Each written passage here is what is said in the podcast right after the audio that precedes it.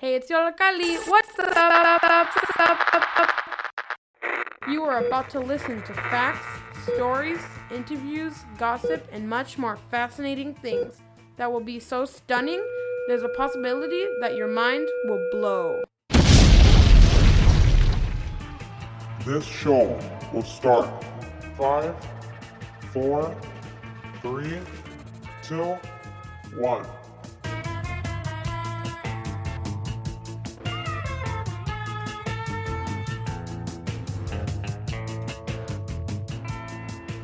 Y'all, what's poppin'? Don't forget that you're listening to WLPN LP Chicago 105.5 FM Lumpen Radio, broadcasting live from Studio Y, Yollocalli in Little Village. My name is Emmanuel, My name is Zipporah. and we are your favorite hosts, back and better than ever. Don't y'all miss us? We've been gone this whole season. No, we actually have been. Like This I haven't done a show in so long. I mean, I had a little comeback during the ASMR show, you know. like five minutes. Are you talking down upon my? Just saying. You're just mad because someone wanted me in a show. Whatever. But yeah, um, And I we hope- haven't done a show together in even longer.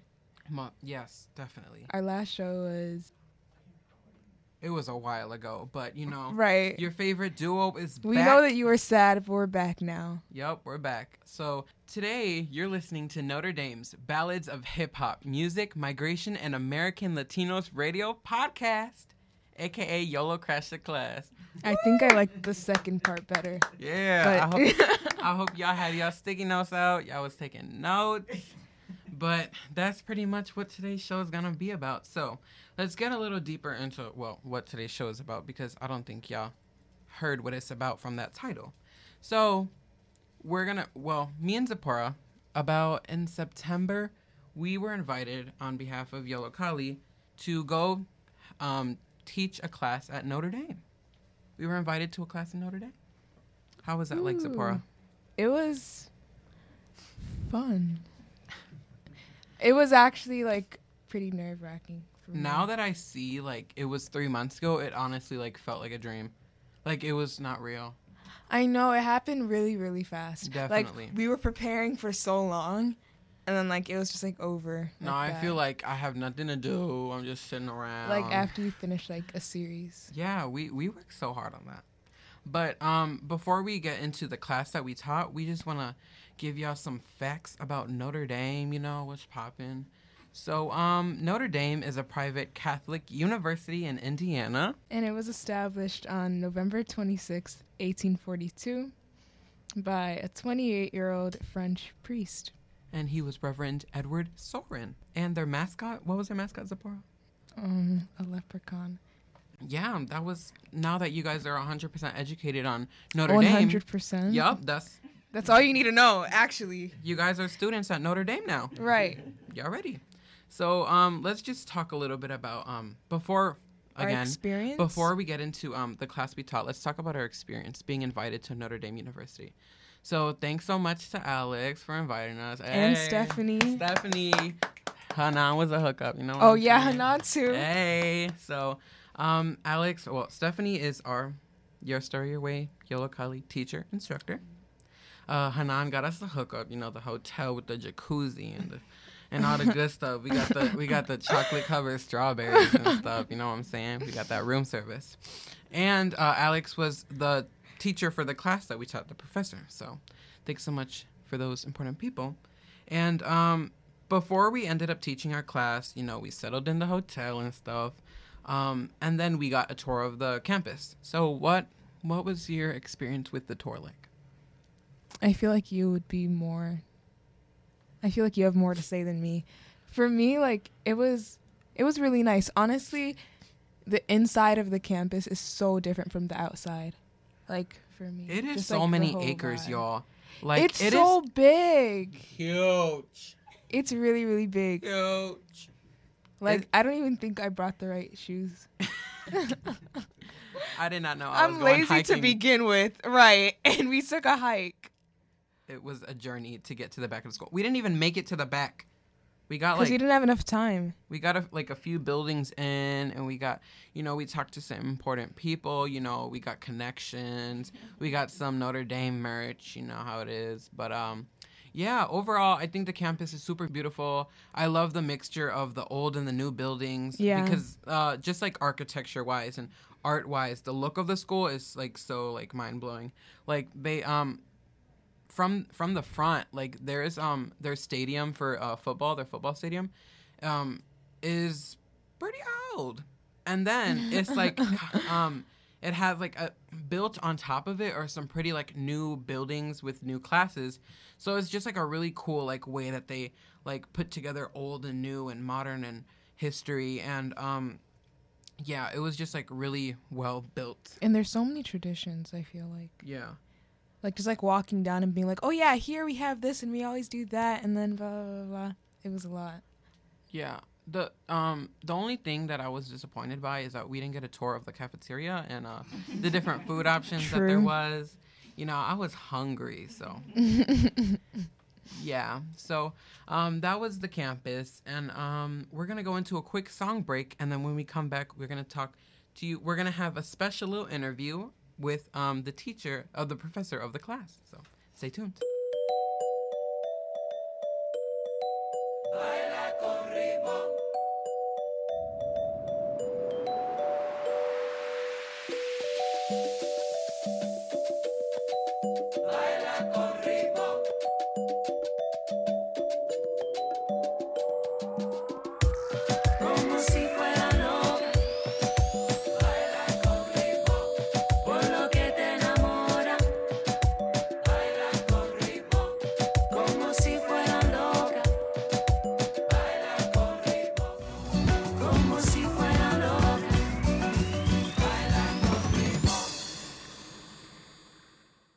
Hey guys, we're back, and don't forget that you're listening to WLPNLP Chicago 105.5 FM Lumpen Radio, broadcasting live from Studio Y, Yolo Yollocalli in Little Village. My name is Emmanuel, My name is Zipporah. and we are here with our very special guest. Hello. Hello, everybody. How are you? It's good to be here, Manuel, Zipporah, always. Thank you so much for being here. We're so honored. We're blessed. blessed to have you Is in our that so? presence. Yeah. a teacher at Notre Dame after we thought we were students at Notre Dame. We have the we have our professor here to teach us. So um, we're gonna go a little bit into the class that we taught, but before that, we want to speak more more so about the class that we were in, the class that you teach. Sure, yeah. Um, well, thank you, first of all, for um, having uh, me and some of our students here today. Um, and uh, the class, it was, uh, but uh, you mentioned it earlier, it's called Ballads to Hip Hop Music Migration and American Latinos. Uh, so I'll mention a couple of things. The first is that uh, the class um, sort of explores, as the as the title suggests, various music genres in sort of that we can th- think about in terms of Latinos in the United States, who are also like transnationally as well. Um, a number of genres, so understanding their history, you know, the styles themselves, and kind of the politics too, as types of music in, in Latino communities. So that's sort of the, the topic more or less and the idea of migration which you know is, is a big part of, of the of the courses uh, we really do talk a lot about uh, migration is very much part of the latino experience um, but also migration in terms of like how these musical genres sort of move across borders um, and how a lot of them have been really made and forged across across borders. So we we largely the, the courses is that and students the second thing I'll mention is that students um, they they teach a lot of the content, um, so they give sort of lectures and listening sessions in class, but also, which is why we're here today and why uh, you all came, uh, the Yollocalli came to our class at Notre Dame in in September October was is that their sort of final project is is an audio piece, a, a podcast, and so students can choose you know whatever topic they want to focus on, but that explores music and sort of these themes of like history and politics, etc. And it doesn't have to be Latino music; it can be anything that they want it to be. And so they they produce audio pieces as their final projects. So that's why we we uh, we had um, you know Yollocalli come in and and uh, particularly you and, and to to come in and and uh, teach the students a little bit, workshop with them a little bit on on how does one do that? how does one create an audio piece? Um, and so that was that was great. And and just quickly that the class itself, um, the students are from you know diverse backgrounds, but also in terms of what they're studying at the university. But the class itself is is an anthropology course and a Latino studies course there at the University of Notre Dame, and and so but um, it's great to have opportunities where uh, we as professors, as, as teachers, can collaborate with uh, with friends, with uh, community organizations, with people who do amazing work, amazing art. So it was really, really great to have you all come and spend the day with us. So I don't know if you want to maybe talk a little bit about what it is that you did. You could talk about it way better than me, I think. Yeah, definitely. But um, before we get into that, I have a question. Um, Sure. how it is? How exactly is it that you got involved with teaching at Notre Dame? Oh, yeah. Well, let's see. I'll tell you my my brief academic bio. Um, so I have a PhD in anthropology, which I got at the University of Texas at Austin some years back, some a lot of years back, and um, 2010 I got done. And um, when I um, graduated, I actually went to Notre Dame for a year as a like a fel- on a fellowship. And then I spent a few other years sort of bouncing around. Actually, here in the Midwest, I had uh, another position fellowship at University of Illinois, but uh, uh, Champaign Urbana, and then uh, then after that here at, at UIC, University of Illinois Chicago. And then, as happens in, in kind of this world, is that uh, uh, Notre Dame was um, uh, had a job opening for an anthropologist that also did Latino studies, and so I applied, and then uh, they seemed to like what uh, what I do, and so I ended up there, which is great because it's close to the city, and I get to see all my friends still, and uh, get to hang out with you all. That's awesome. And um, you know, I did my research, and I understand that you have a little bit of, you know, you're, you're a celebrity. You got a you got a Oh, music no, career. You know. Is And this, a is book. This, is this Stephanie's? is this Stephanie's Uh, doing? No, nope. This hasn't. Stephanie did not put us behind I'm this. staring her down right now. Yeah. Um, Oh, what'd but- you what'd you hear? What was that? What's that all about? Uh, well, you know, I was on Google. I was looking up books and albums, and um, and I was on your Instagram. Y'all got many hits on on Spotify. I saw that. a That was awesome. A, few, yeah. Yeah, a few thousand, hun- hundred thousand. But um, yeah. Well, beyond that, um, how do you feel like knowing that? Uh, well, I'm guessing that that's your passion. Uh, being able to teach this kind of stuff to your students.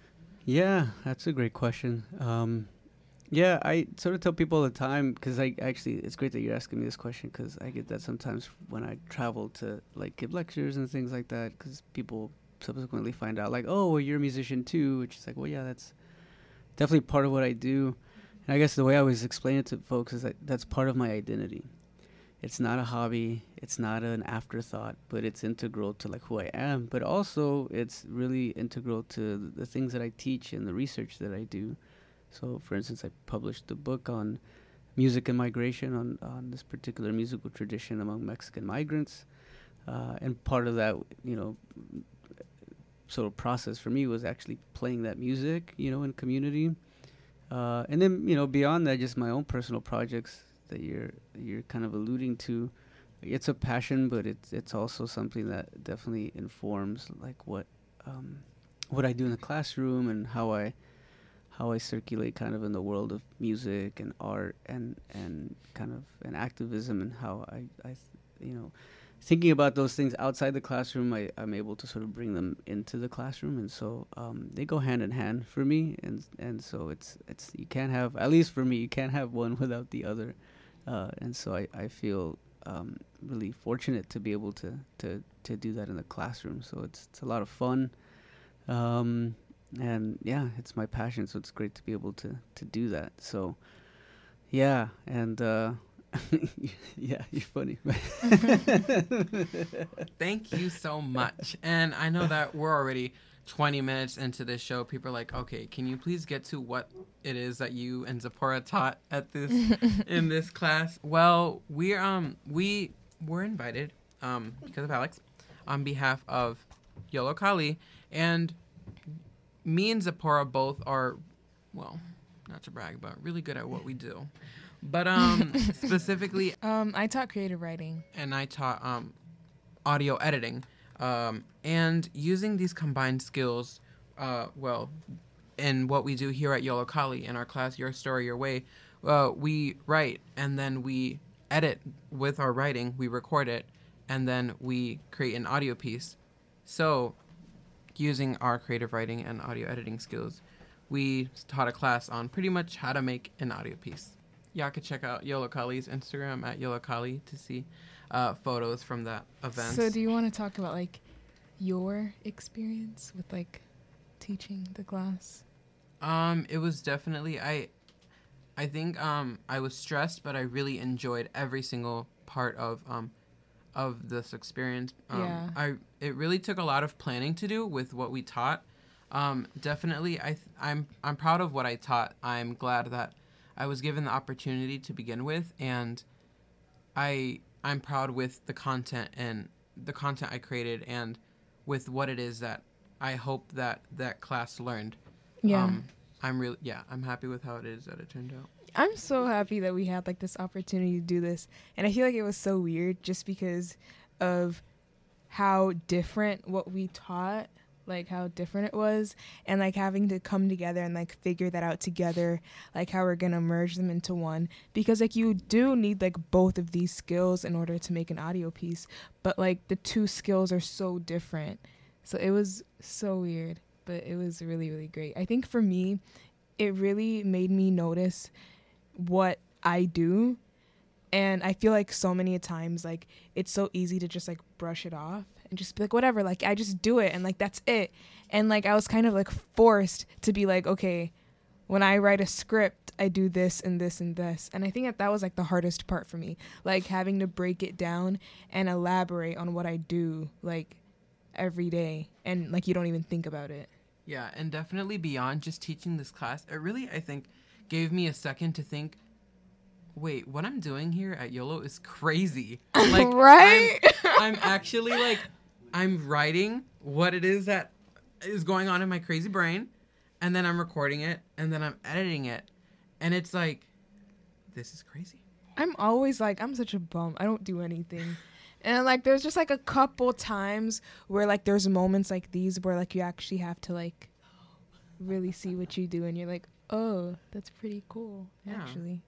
like learn to love what it is that you produce and if you don't produce something um don't be scared to put yourself out there learn new things We're over here bragging about how great we did, but we our, have our students were the were the scholars here we have a s- right, a real scholar right here to tell us if we actually like deserve to be bragging or not. right So you we have one of our students, one of the students from Notre Dame that we did the class with.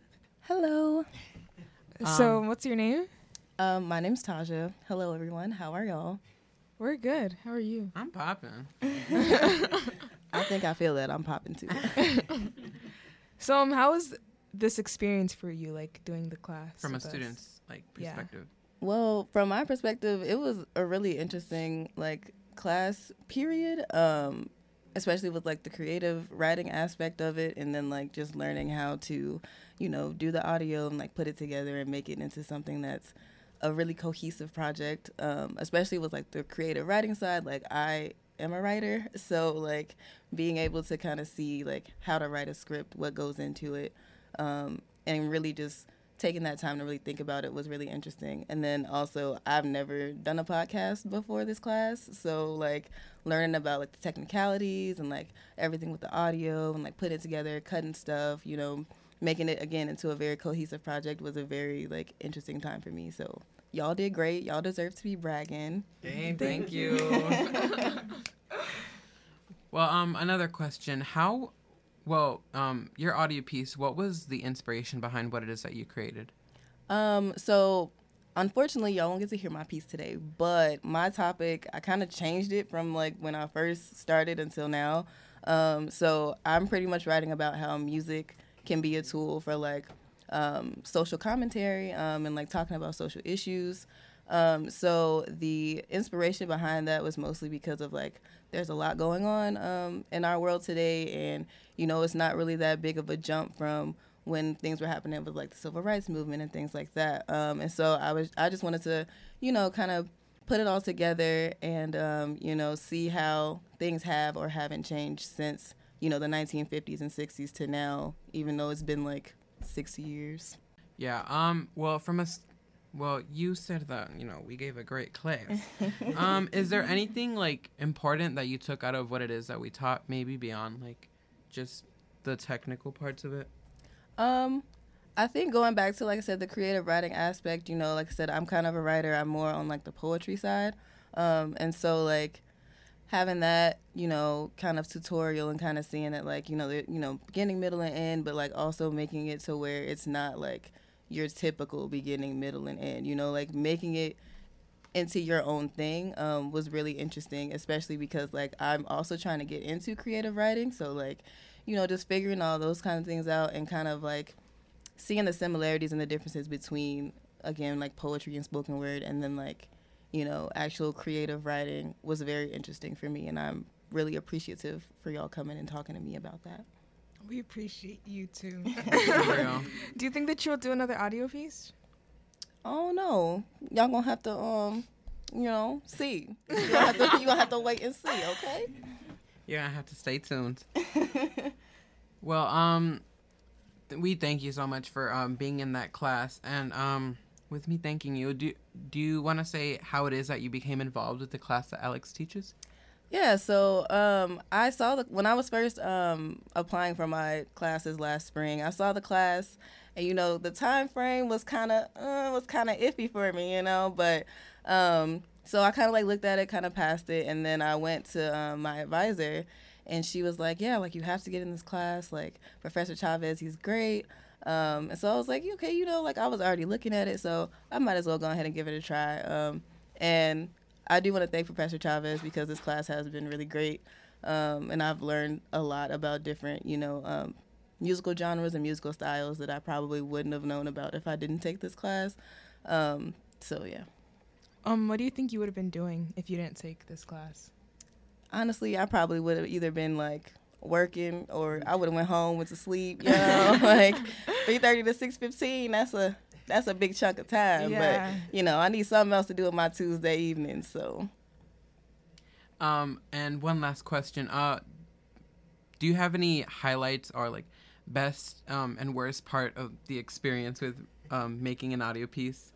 Um, I think the best part was just coming up with my script, you know, and kind of figuring out like what exactly I wanted to talk about. Um, you know, what songs that I wanted to kind of, you know, take pieces from and actually put in the audio piece, and then kind of, you know, bringing my own sense of analysis, bringing my own interpretation into it. I think the worst part was just still just trying to, even though like like I said, y'all did a great job at teaching us, but still like going through and trying to figure everything out like technical wise was a challenge and it's still kind of a challenge but you know i'm working through it so Yeah. I think for me, like, whenever I do an audio piece, I actually feel like I haven't done that many.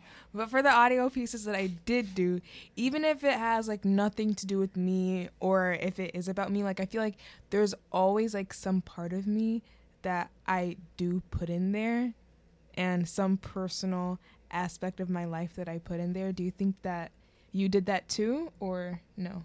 i definitely did that with my podcast um, because of the fact that like you know me being a black woman you know in Yeah. in the us and like seeing a lot of the atrocities that happen whether it's on the news or on social media um, you know that affects your everyday life. Like it affects how you look at the world. So like i don't think i could have made my podcast without putting a little piece of how i interpret things or how you know everything that happens in our society kind of affects me and like people that i'm close to and that i care about. So yeah i don't think i could have did my podcast without putting a little bit of like myself in it Right.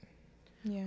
Uh, and oh well, I said it last time, but last thing, um, could you say exactly what it is that um, what your Professor Chavez said that um the project was, or what exactly it is that you had to do? So basically, what our project was, we had to like kind of pick a topic. Um, so kind of you know still basing it around music because that was the big focal part of um, our class, but you know taking either a genre or a musical style um, and kind of relating it to your own lives, relating relating it to your everyday, um, and you know, we had to make a 10 to 12 minute podcast basically talking about like what um, style of music or like what genre, um, you know, kind of like the history of that genre, um, how it kind of relates to modern day, um, and pretty much any other kind of like personalization you wanted to put into it.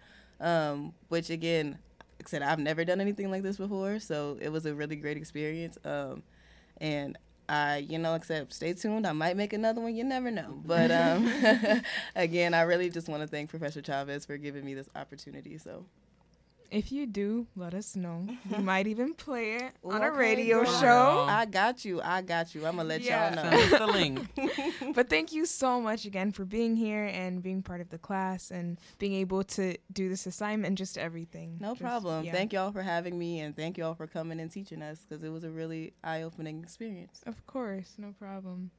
Well, right now we're going to take a short break, but stay tuned. We're going to be back and better.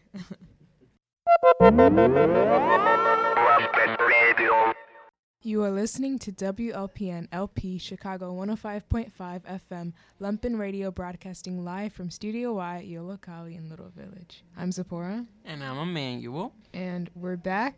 Not for long though. Uh, We're gonna play our first podcast. This is a podcast um, produced by Tim Machuda, who's not here today. Uh, he's actually back at Notre Dame. He had a recital, a performance today. So, but um, this podcast is about Latino music and sort of contemporary politics. It's, it's a really, really interesting sort of story that he's telling. So, Enjoy, guys. Timothy Tuxedo. Hey guys, it's Tim Machuda, and welcome to my podcast.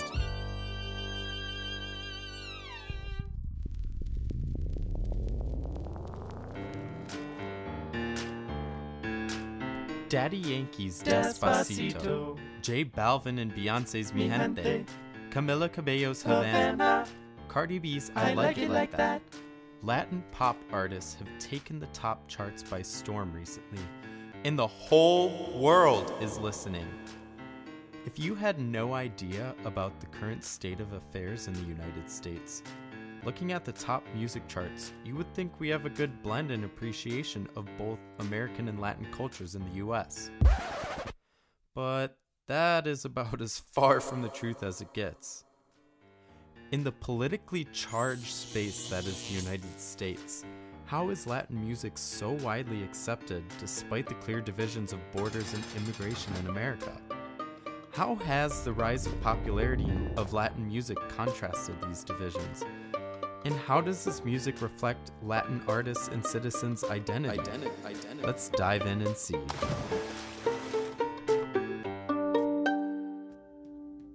In case you live in a barn and haven't heard any of the news or controversy lately, there has been a lot of heat on the president and his administration's handling of Mexican citizens crossing the US border. Much of this started back in April of 2018 when President Trump released a White House presidential memorandum about ending catch and release at the border. What this basically means is that illegal aliens crossing the US border would be detained rather than the old way of catch and release.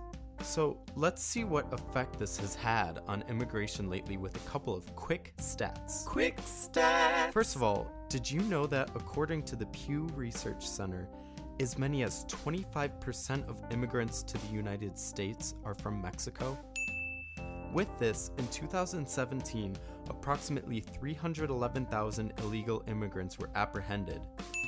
Then, in the first three months of 2018 alone, 53,764 Mexicans were deported. That number reflects just Mexicans, not immigrants from any other country. And that was before the White House presidential memorandum. Since then, the United States has run into quite a few snafus. One of the biggest was this summer when thousands of Mexican children were detained and separated from their parents. From April 19th to June 9th, 2018 alone, 4,342 children were stripped from their parents. What's even more shocking than this is that as the end of August 2018, the presidential administration still has not reunited more than 167 children, all under 18, to their parents. Taking all of this into account, then, the US has now officially peaked to a grand total of 313,011 people apprehended at the southwest border in 2018. 313,011 people apprehended. That is, arrested, treated like a criminal with handcuffs, detained, and then sent away. 313,011 people so far this year. That's larger than the entire population of all of Cincinnati. With these unbelievable statistics, you would think all of the US relations with Latino people would be terrible, right? Well, if we take a look at the music industry lately, Latino artists are doing quite the opposite. They are thriving. thriving. Before we get into the who's who in today's Latino music scene, let's take a quick trip down memory lane with some history. Going all the way back to the 1950s, we find one particularly influential Latino artist, Ritchie Valens. Ritchie was a Mexican American singer songwriter who made his break into rock and roll. Initially, when he started performing, he was coerced into hiding his Latino identity, but then eventually came to embrace it. Unfortunately, Ritchie's music career came to an abrupt halt with the tragic night of February 3rd, 1959. While attempting to fly from Iowa to North Dakota in the middle of tour, this cutting edge musician was involved in a tragic plane crash. At just 17 years old, Ritchie Valens unfortunately did not survive the charter plane's crash. Fast forwarding to today, contrary to Ritchie Valens' era in the 50s, more and more Latino artists and Latin influences are becoming apparent in the pop music scene without the fear or need to whitewash or hide one's identity. One of the major instances of pop music experiencing Latino influence can be seen by Justin Bieber, Luis Fonsi, and Daddy Yankee's worldwide hit, Despacito. Despacito. This song, which hit the number one on music charts in 47 countries, has the addictive beat of cumbia mixed with reggaeton and Latin pop. Even though I would guess that the majority of listeners do not have any idea what the Spanish lyrics mean in the song, this song took the world by storm in the beginning of 2017. Soon following Despacito was the Puerto Rican hip hop mix song Mi Gente, which was released in June of 2017. This song, which hit number two on many Latin music charts at its original release, gained its major success in the United States when Beyonce recorded her cover of the song later in the year. At this point, the remix of Mi Gente dethroned the previous king of the top charts, Despacito, by reaching number one in the United States Latin charts. Aside from its Latino recognition, these two songs in succession proved to be the first two non English songs to reach top 10 status in general music charts of all of history. Not too long after, Cuban American singer Camila Cabello released an album with the hit song Havana. This song, which reached number one on the top charts in 12 countries, reflects many salsa songs with its repetitive bass line and emphasis on beats 2 and 4. With this song, three major Latino hits took the world by storm within just a few months of time. Digging into Camila Cabello as an artist, it is interesting that she is originally from Cuba and immigrated to Miami, Florida. Not too long after, Camila competed in the TV show X Factor and was placed as a member of the famous pop group Fifth Harmony. This experience, which Camila largely attributes to her success, reflects her mom's perspective that no matter where you come from, if you work hard and are good to people, life will be good to you. Following her stint in Fifth Harmony, the group decided to break up and Camila chose to continue pursuing her vocal career. In the beginning of 2018, Camila released her own solo album titled Camila, which clearly reflects her influence of Cuban Mexican roots. If it was not already apparent by the tracks released on the album, Camila has outright stated that her music influences come from salsa legend Celia Cruz, as well as Alejandro Fernandez. With this, contrary to Latino artists in the 1900s, such as Ritchie Valens, Camila Cabello is proud of her Cuban heritage and has outright stated so. In an interview, Camila has been quoted saying, I am proud to be Cuban Mexican. This country was built on immigrants, people who were brave enough to start over. How strong we are to leave behind everything we know in hopes of something better. We are not fearless, we just have dreams bigger than our fears. We jump, we run, we swim, we move mountains, we do whatever it takes. And so next time, when anybody wants to tell you that they want to build a wall on our border, remember behind that wall is struggle, determination, and hunger. Behind that wall could be the next cure for cancer, the next scientist, the next artist, the next drummer, the next anything they work hard enough to become. As a Latina immigrant to the United States, Camila very clearly reflects the ideology that many immigrants share when coming to the US. As stated in Linda Martin Alcoff's article, Latinos Beyond the Binary, the author challenges the view of immigrants coming to America with the hope of promise, but quickly experiencing the reality of threat. This is very much a result of what Alcoff defines as Latinidad. That is, the concept that since Latinos are non white, they are immediately racialized and otherized in the United States.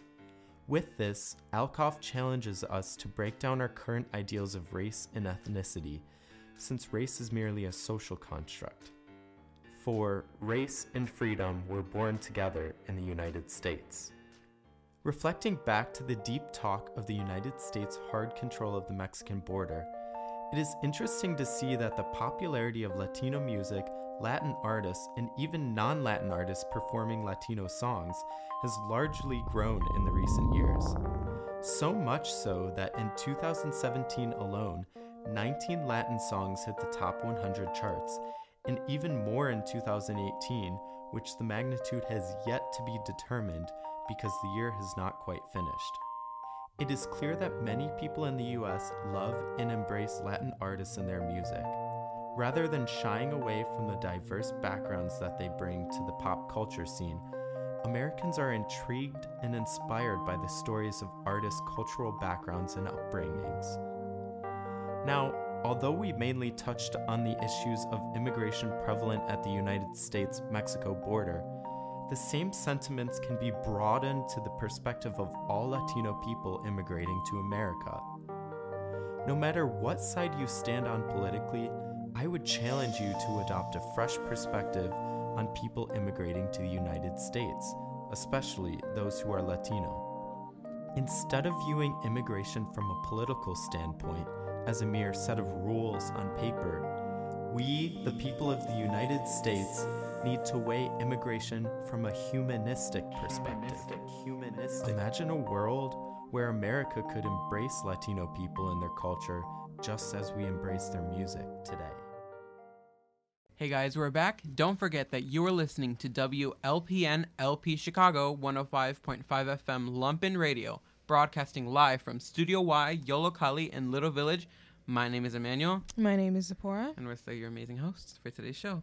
So, some positive notes I wrote about this um, audio piece. I think um, it was great how he um, used a lot of real life examples when he talked about politics or like um, social life or just like how he related it all to modern music. I think that was really good.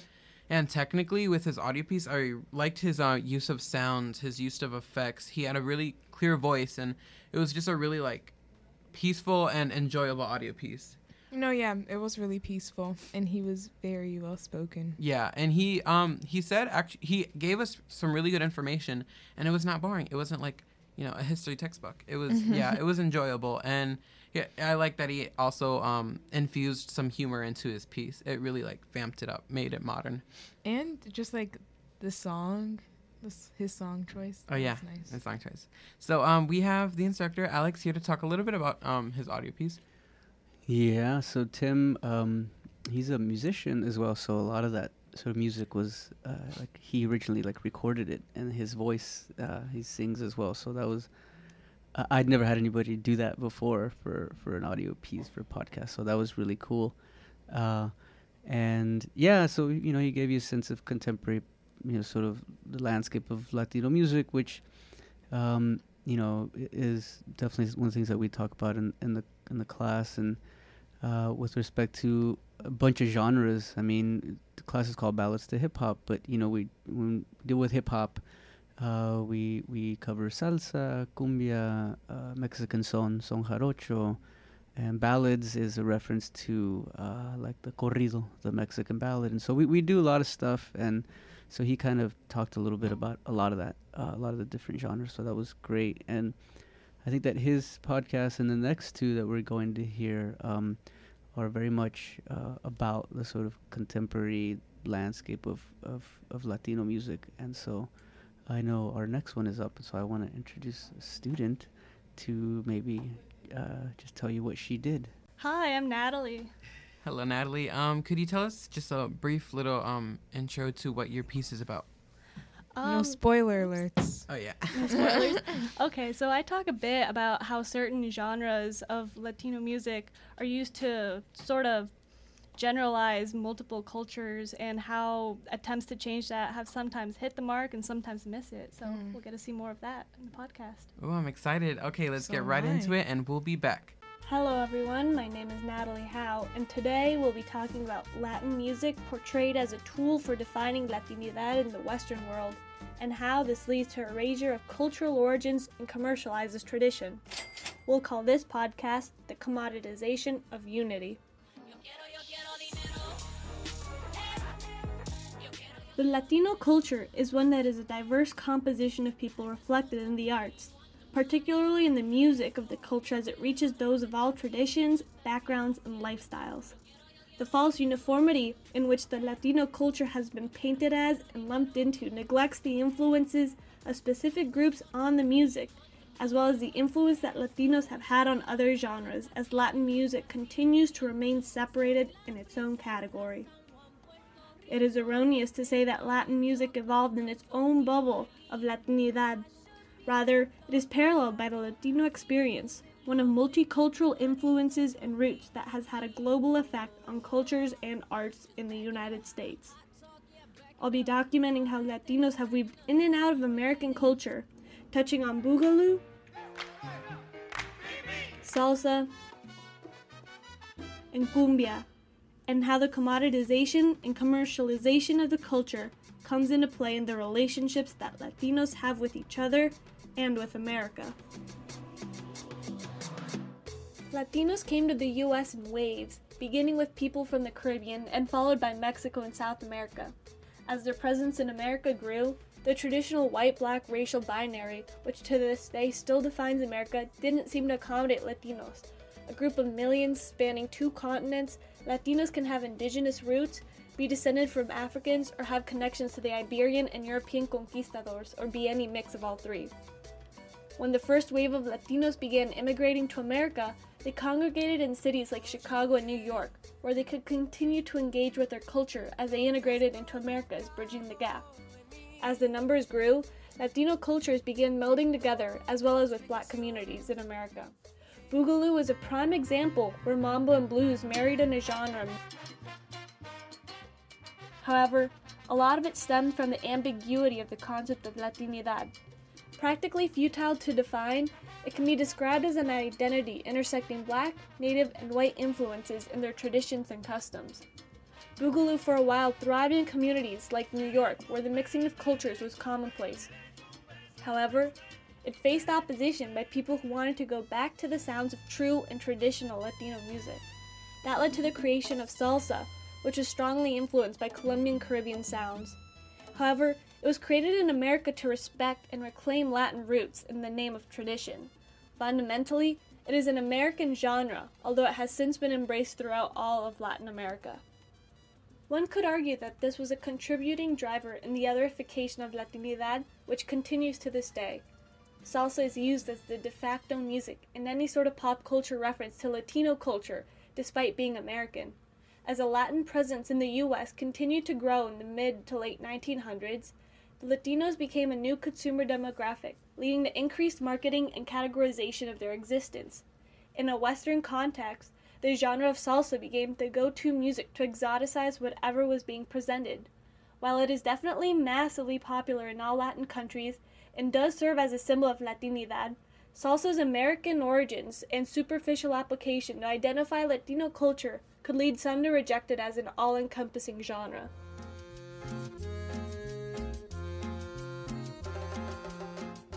A similar argument could be made for cumbia. The sonidero style that many people are familiar with came through Mexico with origins in Colombia. It, too, now serves as the default music in social gatherings for those who share any sort of Latino identity. Both cumbia and salsa serve fundamentally the same purpose in uniting Latinos, but the context of these musical umbrellas greatly differs. Salsa's exploitation marks a racial and ethnic separation of a group of people. It is used in pop culture to point them out. The dance heavy tropical sounds makes it known that whatever is being presented is different because they are Latino. The setting's Latinidad defines the actions and very existence of that person or scene, otherizing the context through the salsa music background. Whether the event portrayed is an Afro Latina from Bolivia giving a speech or a white Puerto Rican dancing, salsa in the Western context has been used to unite and flatten the complexity of Latinidad. There are potential upsides, so to speak, in having a musical genre define a broad culture that is divided by issues of racism and classism. It can serve as a way to connect and identify with that culture, especially in a time where people of different backgrounds must work together in the wake of political discourse. However, it comes with knowing that the shared cultural identity inevitably leads to the marketing and exploitation of traditions and lifestyles. The commercialization of cultures has existed since the dawn of time, and while salsa has historically been one of the strongest marketing tools towards the heterogeneous groups of Latinos, nowadays the nuances of different cultures are being realized, yet still they are used as tools of consumption. Mexico, the country with the most Latino immigrants to America, can easily and hastily be referenced with calaveras and cacti, tacos and hot sauce, and people like Frida Kahlo and Selena, both who arguably influenced the Mexican American community more through their posthumous commoditization than they did with their own arts decades ago. It leads to the question of how and where authentic representation can happen in the arts. The Disney movie Coco successfully did this in its thorough research of the Mexican celebration of Day of the Dead by incorporating Latinos in the production of the movie and showcasing many aspects of Mexican culture, geography, and values. A lot of the questions of representation are heavily based on the political standing of the artists and their art, and failing to do that can lead to any Latino reference to appear as pandering. An example of this is when salsa music is used as a generic background of internet recipes of enchilada inspired hamburgers. Or another example in the music scene is tacking Selena Gomez onto a Spanish song with the most popular Latino artists. Many people find it inauthentic, as she never stood for being Mexican, never advocated for issues in the Latino communities, and always presented herself as the American girl next door kind of celebrity. This contrasts with artists like Becky G, who can sing in Spanish and English, and shares personal stories like praying the rosary and going to swap meets in her songs.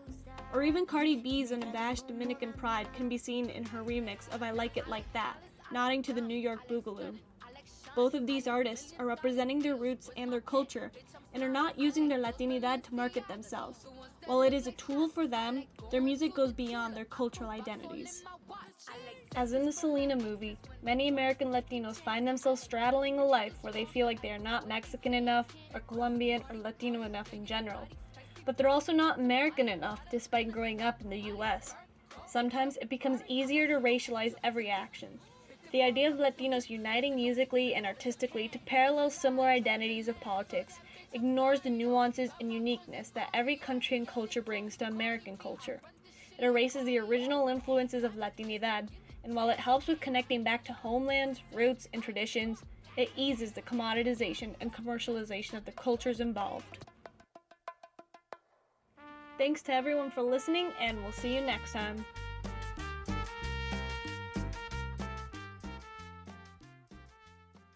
You are listening to WLPN LP Chicago 105.5 FM, Lumpen Radio broadcasting live from Studio Y, Yolo Yolo Kali in Little Village. Well, My hey name- y'all, we're back. My name is Zipporah. My name is Emmanuel, and we're still your amazing hosts.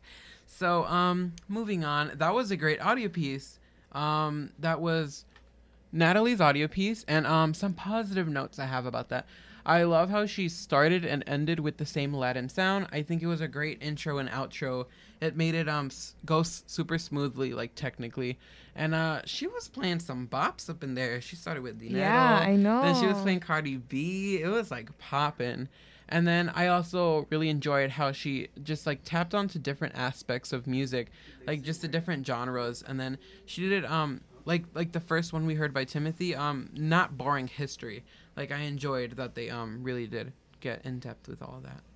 So um and also it sounded like she did her research. She she was prepared for this. I this. know. hmm So um speaking of Natalie, hey hey what up Natalie? Hey, hey. Okay, so we have um some quick questions to ask you about your audio piece. So uh well, we know your name's Natalie. Um how was um this experience in making the audio piece from start to finish? It was definitely different. Um, I felt like this podcast was like a multimedia expression of like our final project. Like there was writing involved, there was music, and it was definitely different. Um, I tend to compartmentalize whenever I'm performing any sort of art, so trying to combine the two, especially because my casual voice is super colloquial, and this was sort of written like an essay. Trying to find that balance was definitely new, How was recording yourself? terrifying. No, because I definitely feel that like whenever I'm recording for an audio piece, I'm just like, uh, and I have to like think like of I don't know, just like thinking of how your voice sounds and like really concentrating on that. hmm Yeah. That's why um I whenever I write a script, I have actors record my stuff. I like get other people's voices so I don't have I to hear know mine. you always do, but I think that like the more that you, the more that you edit your voice, like the more that you like Get get, a- a used cu- to not just get used to it, but the more you change how you talk. Like not that you're gonna change how you talk, but like you you know how you know how you like to sound. Yeah, even if you still hate your voice, like you get used to hating your voice, so it doesn't even matter anymore. Like I like I change how I sound. I'm like yeah. hello, my name is Manuel. To hello, my name is Emmanuel. No. Okay, whatever. Okay. Well, this is about Natalie. yeah. So how do you think that the class helped you? Um, it definitely taught me a lot of history. So I originally took this class because I needed some sort of anthropology or sociology class, and this one combined music with like issues of anthropology and like identity in Latino community. So I really liked that, and the class gave me a lot of like knowledge about history and modern music and sort of the evolution of music along the way in different cultures in Mexico versus America. So knowing all of that made it a lot easier to apply this to my podcast. Mm-hmm. So this piece was personal to you. Definitely.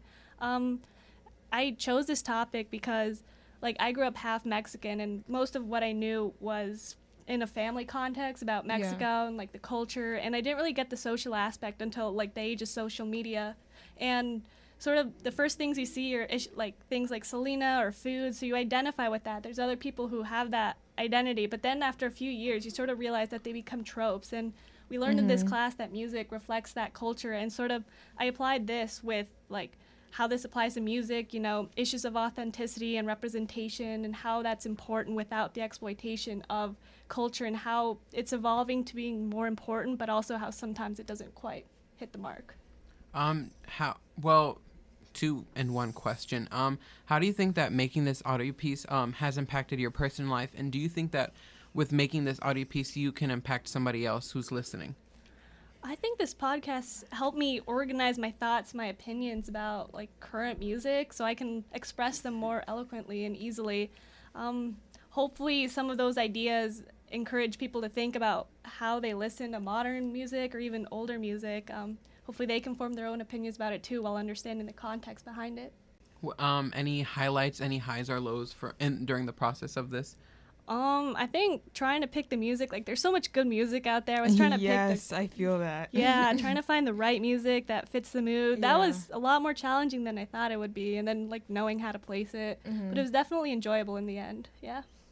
And then um, last question: us teaching our uh the class from one to ten. Ten definitely was Hey. fun. imagine she's like ten is the worst and one is the best. No. that would be sad. well, thank you so much. We were so glad to have been given the opportunity. And um I, I don't know. I just really enjoy like you know we worked hard on helping to teach uh, you guys to make this, and then to see the great things that came out of it. Yeah. Like you guys produced amazing stuff, and there's still more to come. So guys, stay tuned for the rest of this show. Thank you so much, Natalie. thank you so Loved much. having you. Thank and now we're gonna move on to our next podcast, guys. So hopefully you guys enjoy.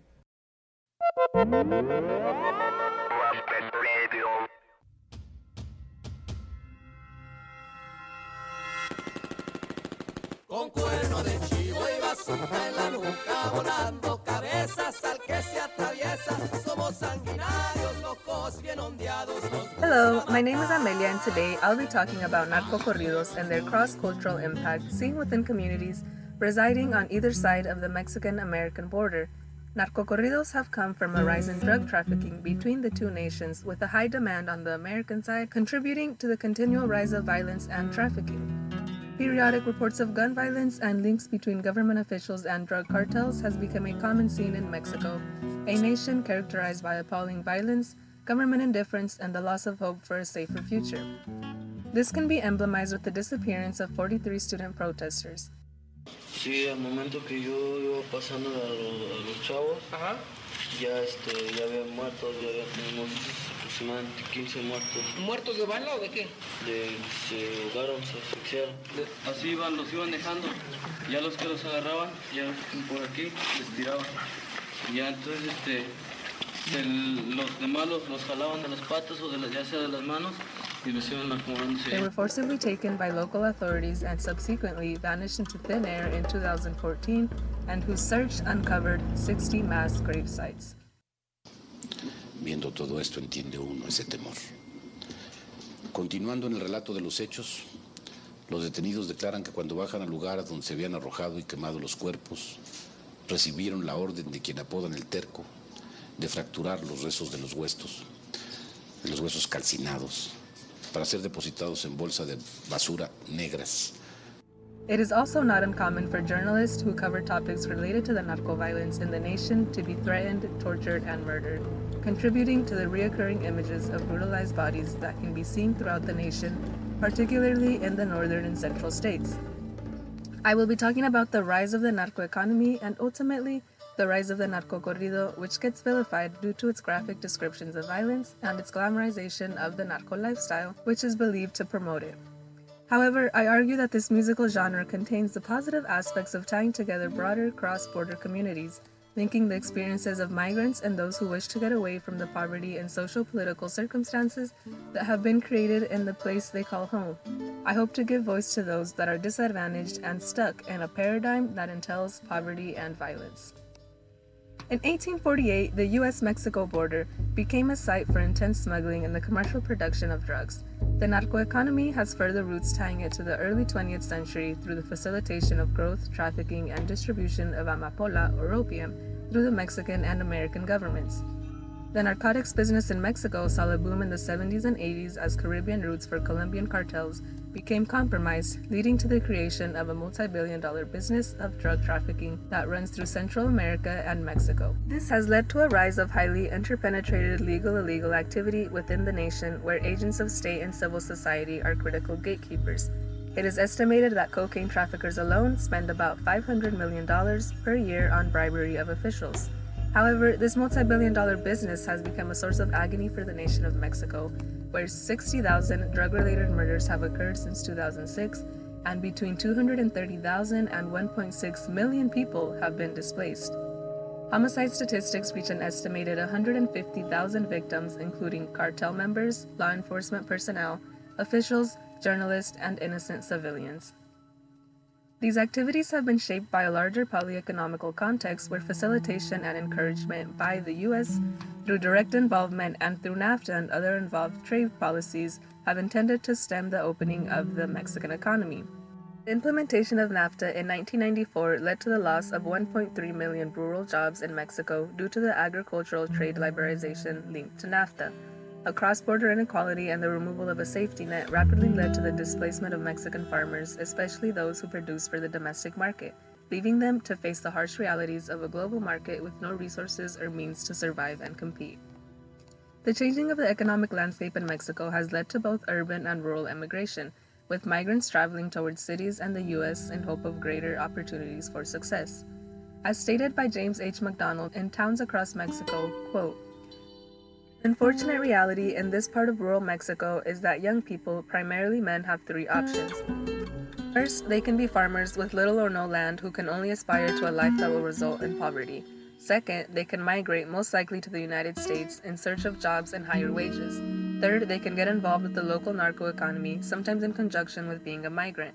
The final option will have an increasingly strong attraction for young men living in the poor margins as the rural economy continues to collapse and the U.S. economy continues to falter, further constricting the job market for U.S. bound migrants. End quote. There is little that the average citizen can do to counter the fear that stems from the violence and unpredictability within the nation, creating frustration within the individual. This frustration is depicted in the song Veredicto Final by Los Traviesos de la Sierra, where a hitman presents himself before a judge, begging him to consider his situation and circumstances that led to his decisions, and how higher institutional forces contributed to this. porque no tuve otra opción. No te recalcó en la cara tu falta de educación si no había para comer. Menos para una inscripción. Sé muy bien the audience is able to hear a back and forth between the judge and the hitman, who each defiantly defend their positions and placements, with Hitman claiming that his career choice is the only viable option to place food on the table for his family. He begs the judge to hear him out before making his final decision and to not ignore him like the rest of the officials in Mexico often do. Narcocorridos are famous for conjuring images and lyrical compositions on the topic of violence. The narcocorrido stems from the corrido, which traditionally was used to spread news among illiterate populations and displayed the hardships and sorrows often faced, depicting an otherwise unseen landscape within the population. Corridos have been popularly used to vocalize sentiments of the suffering and otherwise inaccessible information. Artists such as Chalino Sanchez and Los Tigres del Norte contributed to the rise in popularity of the narcocorrido. Narcocorridos have been ingrained in Mexico's musical culture since the 70s and are more popular in the region of northern Mexico, where drug trafficking and production is greater integrated into the society. Due to the rise of violence in Mexico and the disposability of brown bodies across the border, it is to no surprise that the subgenre of narcocorridos rose.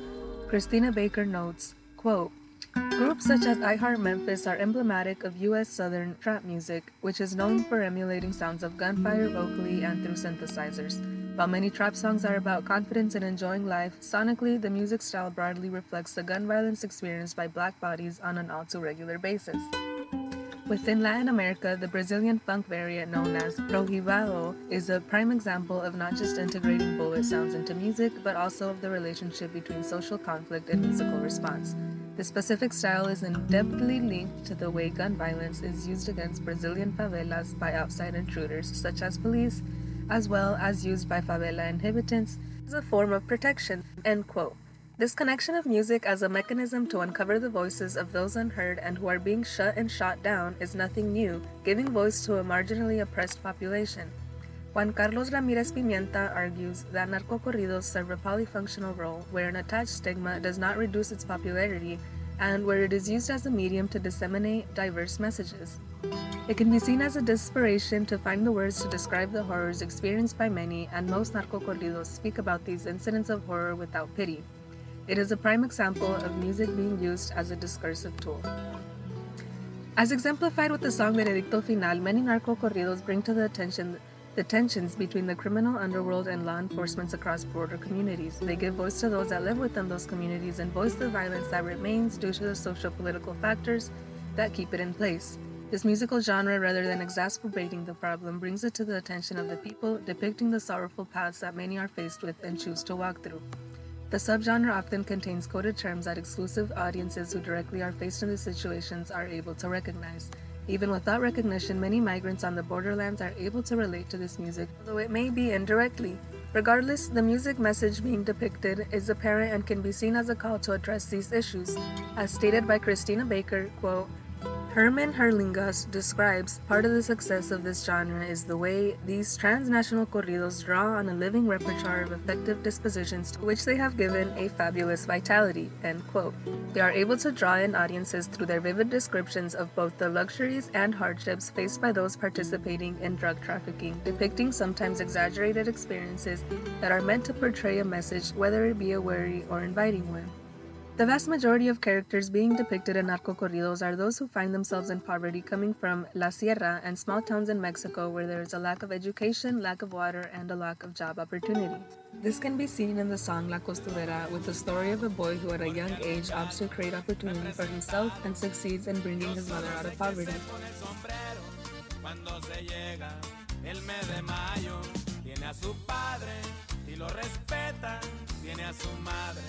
Que lo aconseja. De aquí para el real ya por su cuenta corre, que ella no sufra la costurera. You were able to see the forces that drove his decision of joining the drug trafficking sphere, which is highly influenced by not wanting to see his mother struggle and be in poverty. This depicts not only the economic but also the social and interpersonal factors that create the integration of a narco economy in Mexico. Its emphasis on not wanting to see his mother suffering in poverty is an experience that many migrants encounter, and the strong familial ties depicted in the song is something many migrants that choose to cross the US Mexico border are faced with.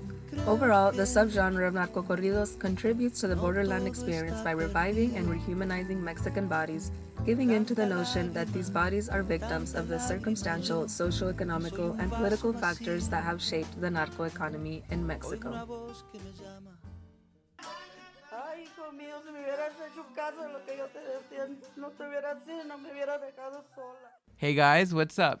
Don't forget that you're listening to WLPN LP Chicago 105.5 FM Lumpen Radio, broadcasting live from Studio Y, Yollocalli, and Little Village. My name is Emmanuel, My name is Zipporah. and we are still your amazing host for today's show. I'm loving today's show. Bro, Yolo crashed the class. Like, we crash landed, bro. It wasn't like, you know, skirt. It was like we were in a UFO and then, like, straight through the roof. Okay. Okay. Well, um, that was um a great podcast. Um, I have some notes. You know me. So um, my first note is that start though. You know, it started with the you know ra ta ta ta ta. Like it it hits you. It wakes you up. Like it sets the tone. And going off of that, I think um, I very much loved the tone of this audio piece. I do think that um. I like that she includes real life and that not everything is always, you know, happy pop music and, you know, like, you know, she kept it real and she definitely um did set a tone with well with what she was saying her topic and also with the background music that she was playing and um the the snippets of audio pieces and the song snippets and yeah you know she just was had a very co- cohesive um and balanced podcast i really enjoyed how she laid it out You know what it sounded like for me? Don't you know, like in movies, when something is happening and then it's like the narrator is like, do you know what I'm talking about? like curious george No, not like Curious George. i don't get what you're talking Like, about Like, okay, in a movie, they're walking down the street uh-huh and like the narrator is like telling like this story. the story Yeah. yes okay But it's like not like like a fairy tale It's- but like not lame like a fairy tale No, not exactly like a fairy tale. More like. But I mean just, like- realistic fiction oh type. okay I don't even know, but, but that's what it sounded. Then Jimmy walked down the street. No, more like all my life I've been going to this corner. okay so like a uh, cliche high down. school movie No, you know what? Never mind. I liked it though, and it reminded me of something. But obviously, you don't get what I'm saying. I don't. But um and also uh last thing, I like that she like went deep inside of the specific topic that she um really informed us about one thing and like that one thing she really did her research and she really um did great and that she is here with us today. Hello. What up? Hey guys. What's poppin'? so could you say your name? Uh, my name is Amelia. Hello, Amelia. And um well before we get into your audio piece, could you tell us how you got involved with the class that you're curling in? Um, well, at Notre Dame, I'm studying Latino studies as a supplementary major. and the class was listed as like one of the few options for like Latino studies classes and Mm. just the title itself it's called ballads to hip hop and I was like I was initially really shocked that there was a class about ballads at Notre Dame so that was pretty interesting to uh, get the class so I signed up for it Well, in the journey of um, making your audio piece or your podcast from beginning to end, any highlights or your favorite or worst part? Uh, it was definitely a hard process, just like the amount of research that had to go into it. And for me personally, it was like really tough to try to like portray the message that I wanted to send. Yeah. So like while I was writing my podcast, like I just got extremely frustrated at one point because I wanted to like bring I wanted to bring a different perspective to things and I had a really hard time trying to trying to do that but I think in the end I I really liked how it turned out so I hope like other people enjoyed as well and I are able to it. get Yeah. the message I that I wa- listened to intended to send. Yeah. A question for you. Uh, do you personally like narco corridos? Personally, I love them because, well, they're just like so like celebratory and like really like happy and like every time like they come on, like people just start to like party and stuff, and Mhm. it's just like a really like, um, it's I like the atmosphere that they bring with them. It's just really celebratory and I like that. Yeah, it really like sets a vibe, like at, Yeah. at any party. Um, how did you come up with your topic? Well, I guess just because I listen to them uh, constantly, or like I listen to them a lot, so like I wanted to write about them, and we talked about them in my class as well. But I feel like we didn't talk to them. I feel like there was um, there's like so much more to talk about them and like the the role that they play in like Mexican society, and just like I just wanted to like bring that to light, I guess, because it's something that um, has been on my mind a lot, and just like the violence in Mexico itself, like that's something that I've been thinking about a lot, and something that has um, that I have seen impact the lives of like many people. So I just wanted to like bring that message now that I have an opportunity to bring it. Definitely, I enjoy that you um, wrote and created a, s- uh, a podcast, and beyond that, a story on something that you were passionate about, and thought that not enough light was being shed on, and um, you were able to give that today, and it was a really great audio piece that you provided with us today. So you should be Thank proud you. of that. Thank you. Um, and um, your research process. It sounds like you you already knew the information like off the bat. But did how was your research process with this audio piece or this Um, podcast? Well, it was interesting because, um, well, like just I didn't even know a lot of the background. Like I, I know a lot of the music and I know a lot of the artists, but I never knew the history behind it. So it was pretty interesting to um, figure that out. Yeah. And um, last question um, is what what would you take away from this experience? Mm, I feel like just the whole process itself, and like whenever y'all went to the class to teach us how to work the like software and all that, I think that that was very interesting, and I was able to see, I was able to like expand my, I guess, skills, and like now I know that there's like when initially coming into the project, like I was freaking out, and I was like, this is gonna be impossible for me to do, but just like the training and like all the work that um, went through it, like it made me Yeah. realized that it was possible and it's actually not that hard and i had a really great time uh, making it That's awesome. I'm so happy that you learned from us and our class from zero to ten. from zero to ten, zero Yeah. being what Horrible. i would give it Zero being we were uh, the substitute teachers.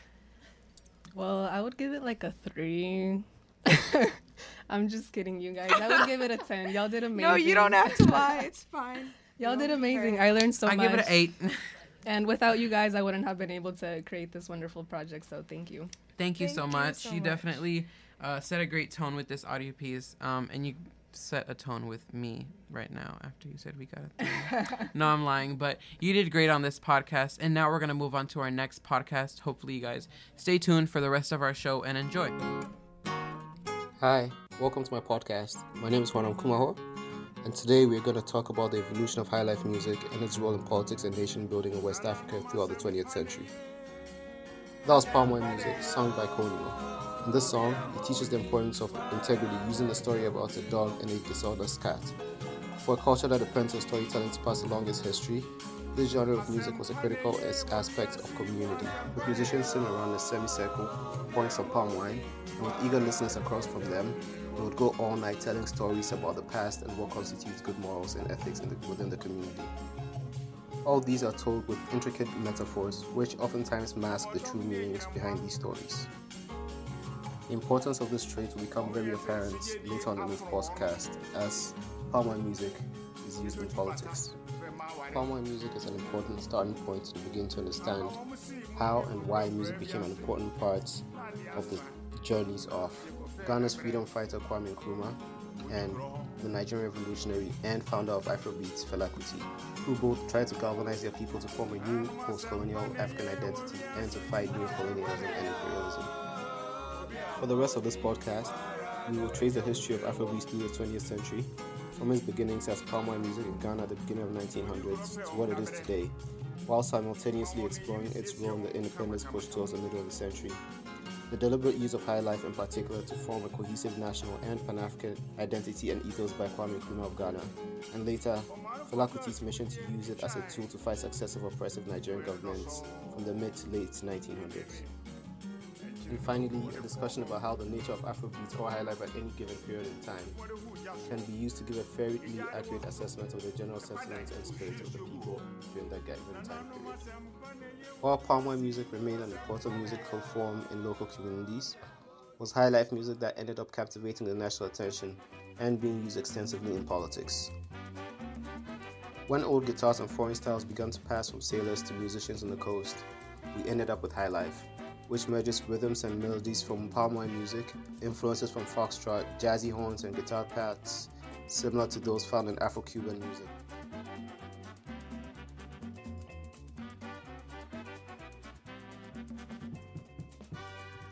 This new form of music became wildly popular and quickly started to replace orchestra music that was played in clubs exclusive to high society. Thus, when local communities played this music, they were literally also living the life of high society, hence its name, High Life. Its appeal to both the elite and regular person in society made it a potentially powerful tool to anyone who was savvy enough to recognize its potential. Enter Kwame Nkrumah. After a lot of political drama that we won't get into, he broke away from one political party that was spearheading the independence effort to form his own party because, among other things, he believed these guys were too removed from the average Ghanaian and did not know what the Ghanaian really wanted. One of his major moves to gain national acceptance, he courted some of the most popular highlife musicians to write music singing his praise. These songs caused him to become accepted by a large segment of the Ghanaian population. This even continued after he became president, where he used highlife to communicate some government policies and, most importantly, his Pan Africanist ambitions. In addition to this, music was also composed to help frame what the new Ghanaian should be like, how they should think, act, and view themselves in the world. First it was Ghana and Guinea, later Ghana, Guinea, Mali. Soon it will be all Africa, the achievement of our greatest ever. Ghana, Guinea, Mali. The nucleus of the great union. Ghana, Guinea, Mali. Africa's strongest foundation. At the height of his popularity, it was very common for songs to name drop him or sing his praise. As he continued to survive each of his five assassination attempts, the music became increasingly pro Nkrumah.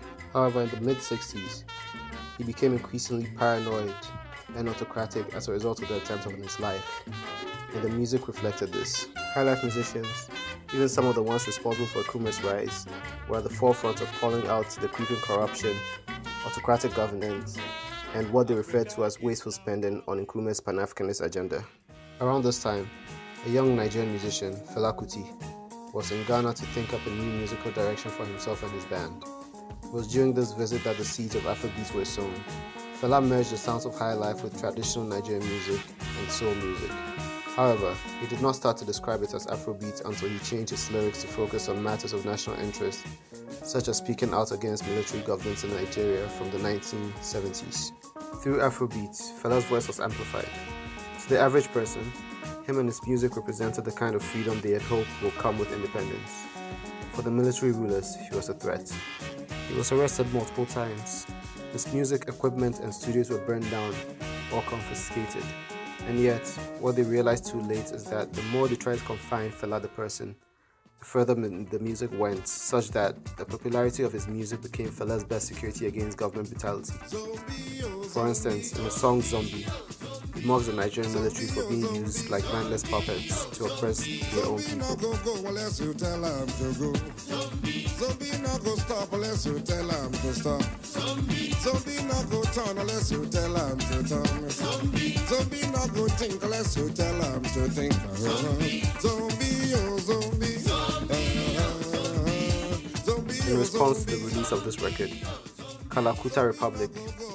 Fela's home, which he also argued was an independent nation within Nigeria, and where he lived with his wives, followers, and band, was raided and burned down by angry soldiers.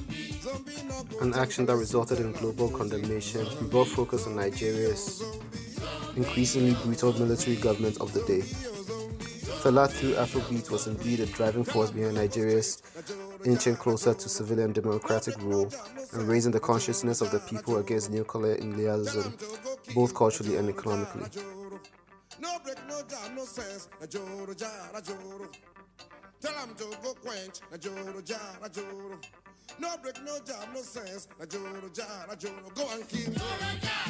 Go and die. Go and quench. Put up for the verse. Even today, the themes of Afrobeat still reflect the times. With stable governance, growing economies, and a mostly youthful population, Afrobeat of today speaks mainly about the joys of wealth, love, and perhaps most importantly, parties.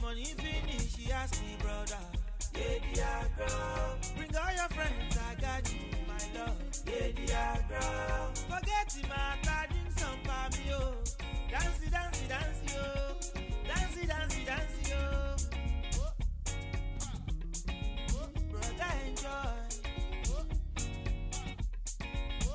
time, my love.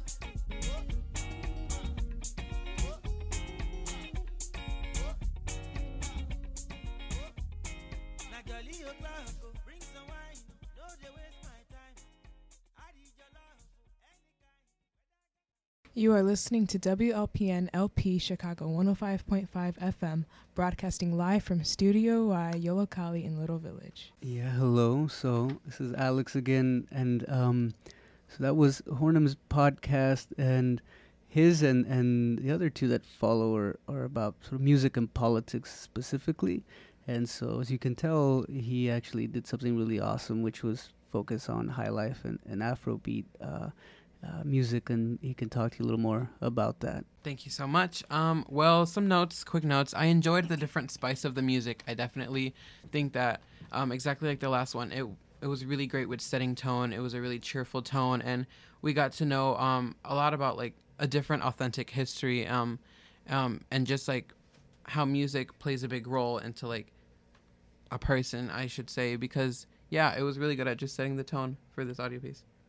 Yeah, um, since yours isn't what most people's was about, do you want to say something about it or how you came to do this, which was different than most people's or Oh, I mean, I mostly just listen to Afrobeats. So Yeah. I guess this was an opportunity to know the history of Afrobeats. Um, so I just started like from what I listened to, and then went back to where people jam into in the seventies, 60s Mhm. fifties, and Where are you from? I'm from Ghana. Well, I'm Hornum. I'm from Ghana. I'm a senior at Notre Dame. Okay. Um, how how is it that you got involved with um the class that you're currently in? Um, I guess every semester I just try to pick one class that is as far away from my major as possible. I'm a business major. Oh, Um, that's interesting. So I just picked this one. Yeah. Yeah. Is it just good. because like you want to have skills in like different areas or No, it's just I just want one class where I don't have to think about Yeah. what I'm thinking about. Yeah, all that's week. so good. That's tight. And yeah. even then, you're still learning so many different things. Yeah. That's Yeah. smart. Actually, I feel like we're not even supposed to like each other because like I feel like Nigerians and Ghanaians like there's- True. Except Ghanaians so, have the better jollof. uh, no, I'm joking. All the Ghanaians I've met are actually pretty cool. So Thank I'm not thank you. really like that. But you know. Okay. So- Um, could you say any uh highlights or frustrations that you had in the journey of making this podcast? I mean, this is the first time I've actually had to like listen to my voice in real life. You know what I mean? Yeah. so it was kind of annoying. I just kept deleting, recording, stuff like that. Um, and just trying to find the music because I was using a lot of old music as well. So that was just an interesting project. Like project got me into like the rabbit hole of like music on the internet. I finally found the ones I wanted, so that was cool. Uh, do you- are you glad that you were um, that other people that are listening to this podcast are able to uh, take away what it is that you've informed them about and get a little inside scoop on what it is that you you listen to? Yeah, because I think Afrobeats is they're they're jams, and I feel like people don't listen to it enough. So just They don't. put it out there because that's all I listen to. No, yeah, same. So would you say that um, your inspiration for making this uh, podcast would just be your personal taste, what you enjoy? Yeah, definitely, definitely. Because just recording a podca- podcast is like hard enough, so I wasn't going to listen to make a podcast on something I don't enjoy. So this was also a fun experience. So did you know what you were gonna do like as soon as you heard about this assignment, or was it like, uh, and then you thought of it? I thought of it actually during the workshop with you guys. Oh, 'Cause I was thinking, what am I gonna do? It's like I'm just gonna do Afrobeat. Yeah. How do you think that the workshop helped you? A lot. I didn't know anything about recording anything, so I just took notes, and then you guys left a little flyer with all the oh, information. Oh, I yeah. just, when I got stuck, I looked through that. So yeah, you guys saved my life. So our And great. class from zero meaning Emmanuel, We you know humble? that no one is gonna be like it's zero. Why do you keep asking? I, I want to know. I, I want to know if I've I've impacted someone's life. he just wants to hear it. Ten. Hey. Are you happy? yup. You, you have to be happy too. I don't understand. of course, I'm happy. You're saying that as if mm-mm, this this was 50-50. We both took time to teach this class. Well, um we have two more um, amazing podcasts left and I'm so glad that we were able to learn so much from all the previous podcasts that we've heard. Um, we've learned so much and guys keep listening cuz we're two away from the end. So sad, but you still have so much more to learn. So um let, let's go into our next podcast and we'll be back. castigará la felonía, la cobardía y la traición.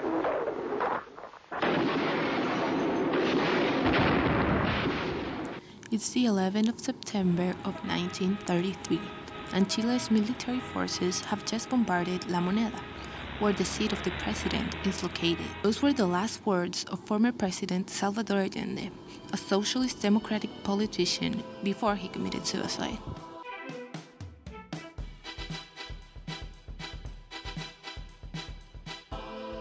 You're listening to Music in History, and I'm Jesus, your host.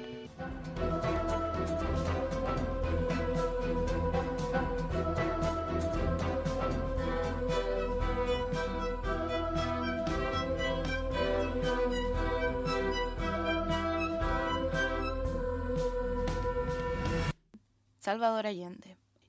He proposed the democratic way to socialism, in which he didn't believe necessary an armed revolution to be able to have a socialist society, as many other countries believed. Allende nationalized copper with Congress unanimity. However, he faced great opposition in legislative and judicial system caused by his project about nationalization of other industries and collectivization. This event gave beginning to the military dictatorship of Augusto Pinochet, whose pretext for this coup d'etat was to take Chile back to order and stop the communist threat. However, after gaining power, General Augusto Pinochet refused to give back the power, and thus Chile began to be ruled by a military junta, in which many civilians participated as well. During the dictatorship, the Congress of Chile was dissolved and the constitution was rewritten as to feed those in power. Along with this breach of democracy, human rights were not respected, as many people were tortured, kidnapped, exiled, murdered, or simply disappeared. Previous to this coup d'etat, Chile was very polarized politically. Pero yo creo que llegó el momento de cantar una canción para aquellos que no están en ninguna parte. ¿Mm? En Chile nosotros decimos, Usted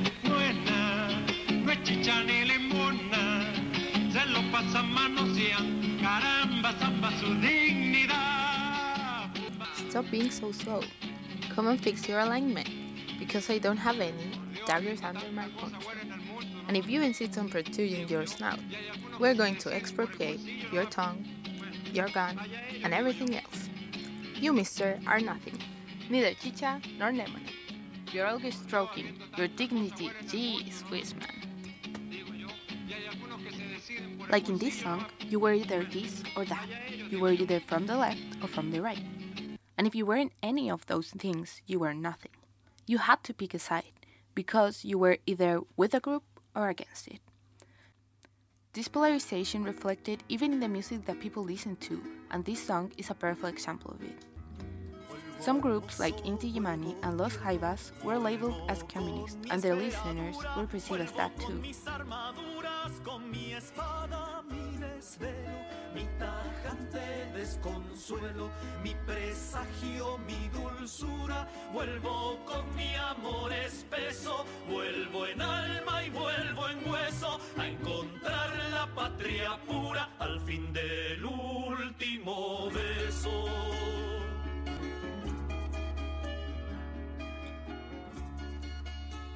¿Qué culpa tiene el tomate? Quilapayún talks about how workers are abused by those who have money. They are aligned with the socialist way of thinking. La hierba de los caminos la pisan los caminantes. La hierba de los caminos la pisan los caminantes. Y a la mujer del obrero la During Pinochet's years in power, many people were tortured. Katia Chornik, the daughter of two survivors of the dictatorship, linked music and people who were tortured in a collaboration with the Chilean Museum of Memory and Human Rights, and developed a project in which she presents thousands of testimonies of political prisoners and how they relate to music in their respective torture centers. In her essay, she chose to present the experiences of three different people Luis Fuentes, Ernesto Parra, and Ana Maria Jimenez. In some centers, they'd use music as a means of torture, making prisoners sing for the DINA, or National Intelligence Agency agents, or to cover people's screams. On the other hand, music also served as a comfort and as a means of socialization, as well as to express opposition to the dictatorship. Music as a way to escape.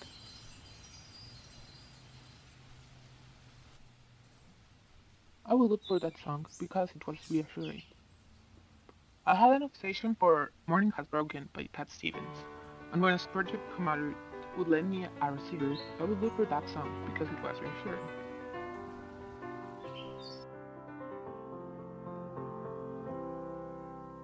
Morning has broken like the first morning. Blackbird has spoken like the first bird.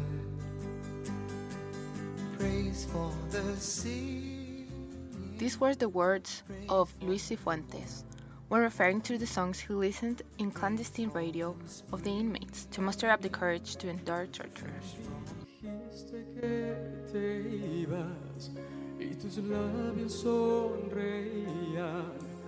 Mas tus ojos eran trozos de dolor. No quise hablar, solo al final te dije adiós, solo adiós. Ernesto Parra, another torture center survivor, also listened to certain songs that were broadcasted on the radio before and after being tortured at the Estadio Nacional. He used to listen to Without You by Pete Hams and Tom Evans, which we just listened, or Alone Again, naturally, by Gilbert O'Sullivan, which we'll hear in seconds. This reveals the emotional healing properties the music had in the inmates, and how it helped them heal. I promised myself to treat myself and visit a nearby town.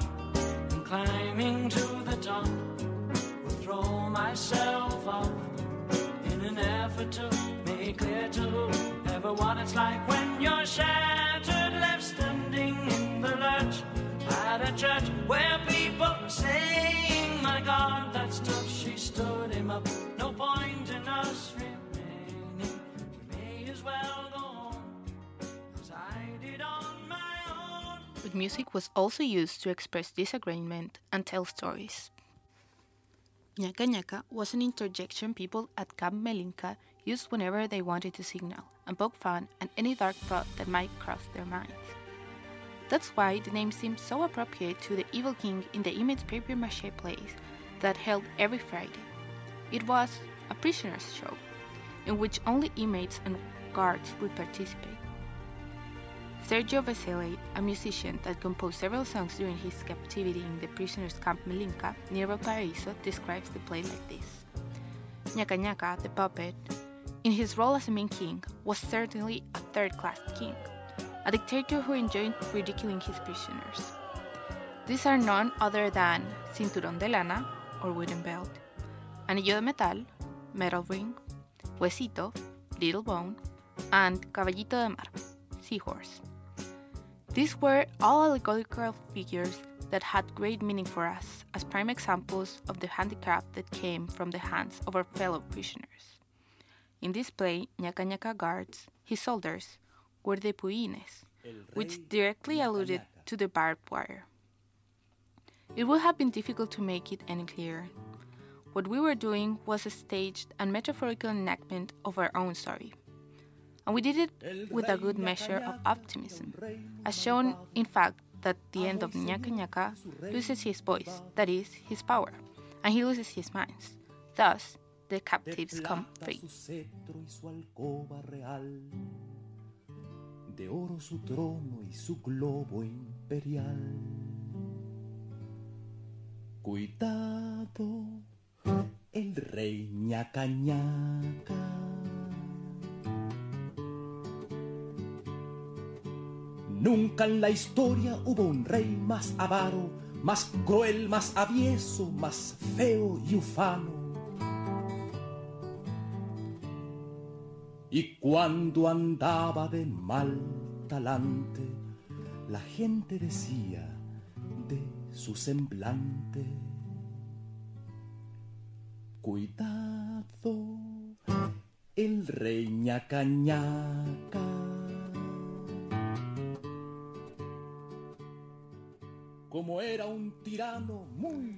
After the play was presented to the commander, he congratulated the cast of the play, unaware that the play was based on himself. Mil enemigos tenía el monarca y ningún amigo en su comarca. These are some of the many ways in which music can be used as an expressive medium and as an expression medium during a repressive time, such as Chile's dictatorship.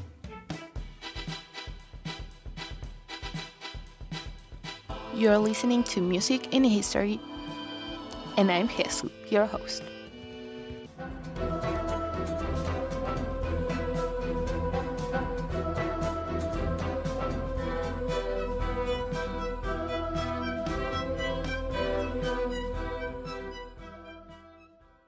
Hey guys, what up? We're back. Don't forget that you're listening to WLPN LP Chicago 105.5 FM Lumpen Radio, broadcasting live from Studio Y, Yollocalli in Little Village. My name is Emmanuel. My name is Zipporah. And we're your amazing host for today's show, YOLO Crush the Class. So, um, you just listened to an amazing podcast. Um, some notes I have on it. I think I, I really enjoy the intro and the outro she gave it. Like it felt like um a really well produced podcast. Like it felt like a real podcast. Um, with huh? I say thank you. Oh yeah. Okay. Um, well, now that you said thank you, we'd like to welcome our special guest, the creator of our podcast. Hello. Would you like to say your name? Yeah, I'm Maria Jesus Bovenriez. Um, yeah. Hello. Um, well, we have some questions for you. What was your main inspiration when making this audio piece? Well, I'm from Chile, so um, and we obviously take Chile's history in school. So when I was uh, presented with the cast, the podcast theme, I was like, "Oh, I need to do this uh, with like Chile's music and Chile's history." So that's how I came about um, this documentary or recording more about how music relates to uh, the torture centers in Chile during the dictatorship time. Did you have to research anything because it sounded like you knew what you were saying? Like you said it really well. Oh, thank you. Uh, yeah, I did have to research, but not as much as I thought I would need to. Uh, mainly because, as I said, we take uh, history, Chile's history in, in school, so um, a lot of these things were just there, and also uh, Katia Chornik's um, research was also online, so it wasn't difficult to find material to do this. Uh, well, that was a great podcast that you created. Um, anything that you're gonna take away from it? Yeah. So it takes a lot more time that you think to record a podcast and make it sound like decent. Well, um, thank you so much for um being here, and we're on to our last podcast, guys. So we're gonna have Alex here because the student's not here, unfortunately. So he's gonna say a quick intro to the next po- the last podcast you'll be hearing. Okay. Well, again, thank you so much to all of you, everybody Yollocalli, uh, for you know working with us all semester and for you know having us here today. And this last podcast is by Saul Cortez, who's not here. Uh, but I think it's also in the theme of politics and music. Uh, but he's actually talking about the history of music sampling, which is really interesting. And uh, so uh, I know uh, he's listening, and I hope everybody enjoys it. And thank you again. Thank you so much.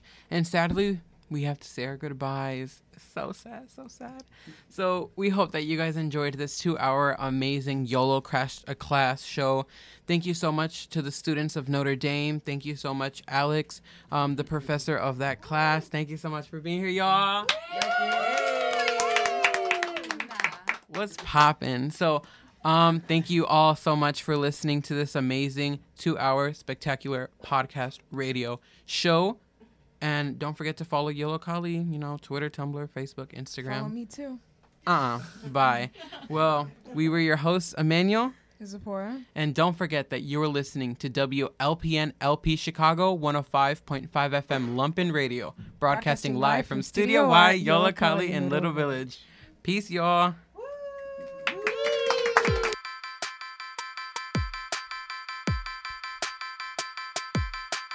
You're listening to a little bit of this, a little bit of that, with your host, Saul Cortez.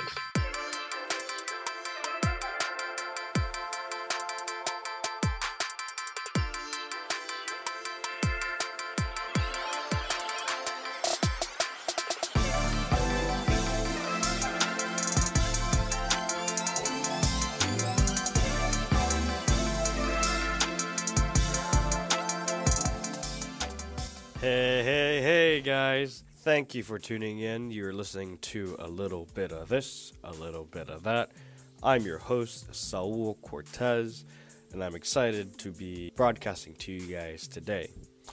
Uh, in this podcast, we're going to explore a little bit of music, a little bit of history, and specifically, we're going to look at music sampling. Now, music sampling, if you don't know, is the reuse of a portion or a sample of a sound recording and another recording. Samples may compromise rhythm, melody, speech, or other sounds, and they're integrated today using digital hardware. Back in the day, you had to use things such as vinyls or CDs in order to get the job done. Now, you might be asking yourself, why is music sampling so important? And specifically, why is the history of music sampling important? Well, let me tell you that the history of music sampling is a rabbit hole that many never truly explore. Older generations of music listeners will listen to a new piece of music and recognize that catchy bass line or that nice guitar riff in the background, but never really question why it's there. Younger generations just take in the final product of an artist and assume that every single part of it was their own creation. Yet, only a few would ever think that there is a connection between the past the present, and that is what we're going to explore right now. So, the history of music sampling uh, doesn't start off here in the United States as one would kind of expect with music and whatnot, uh, but it actually starts off in France. And we're going to be going back in time and going off into the distance and learn of where music sampling comes from. And the origin of music sampling is music concrete. So, what is music concrete? Music concrete, if we translate it over from its original French into English, literally means concrete music. Why? Well, if we look at concrete just itself, you know, that stuff that you walk on when you're on sidewalks or maybe even drive on, it, that material is not like a singular, solid thing that you could just go out into the world and dig it out from the from the earth. No, it's it's a combination of many different particles of sand and stone and who knows what else that produces this concrete thing that we use in our daily lives. Well, music concrete is not that much different. Music concrete uses uh, sounds or sound identities that are obscure from each other or are probably even unconnected from each other, and it's smashed into a new product that produces something that we may or may not like. And the sounds that are used can vary from their nature. They could be you know, recordings of musical instruments, the human voice itself, sounds from the natural environment, as well as those that can be created with synthesizers and computer based sound production. And who was the mastermind behind Musique Concrète? Well, it was the French composer, writer, broadcaster, engineer, musicologist, and acoustician Pierre Henri Marie Schaeffer, who coined the term of concrete music in 1948. So that means that the one hip hop song that you really like, that's really catchy, and it's it's a mix up of two different songs together, and it just it just works so well. Well, its origins aren't really from the 70s or 80s like you might have thought. They're based on this idea that emerged post World War II, which is insane. It's crazy to me. And the idea of concrete music didn't just die off after it was invented. We see it in a different shape in hip hop later on, but in the 60s, concrete music became a standard thing to use. For an example of this, we'll listen to a bit of music that was composed by a guy by the name of Brian Wilson. You might know him. He kind of like created the Beach Boys, my favorite band. Here's the sample.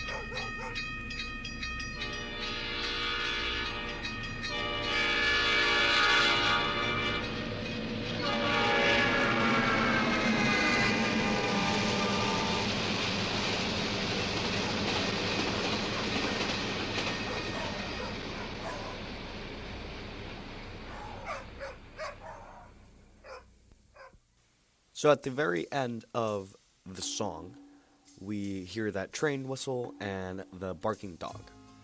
Now that's a example of concrete music because you necessarily can't get close enough in order to uh, record the train whistle along with the dog and have it be at the right levels. What Brian Wilson did in this song was he got a recording of the train whistle and he also recorded, believe it or not, Paul McCartney's dog barking at him um, when he went to go visit one day and decided to include it into his track, which, uh, which is very unique in it by itself. Now, the work that Brian Wilson put in to this song, let alone the album Pet Sounds, it, it's a lot of work. If he had the technology that we have today, he would have produced that in, let's just say, less than three months versus the years that it took him to produce that album. But with the march of time comes the improvement of technology for the most part. And, you know, when we hit the 60s, the 70s, later on the 80s and 90s, technology advances quite a bit. So much that it makes music sampling so much easier to do.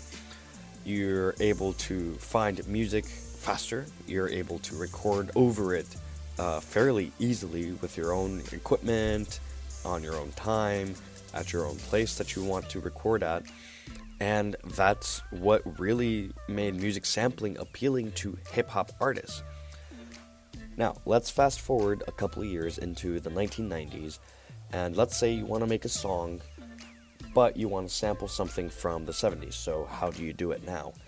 Well, your first step would be to acquire a record that has that music that you want to sample uh, so that you can use it and record over it. So, let's say I wanted to use Footsteps in the Dark by the Isley Brothers. Well, first I'd have to find the song and get a recording of it. So, let's say I'm doing this right now live. Here is Footsteps in the Dark by the Isley Brothers, released in 1977.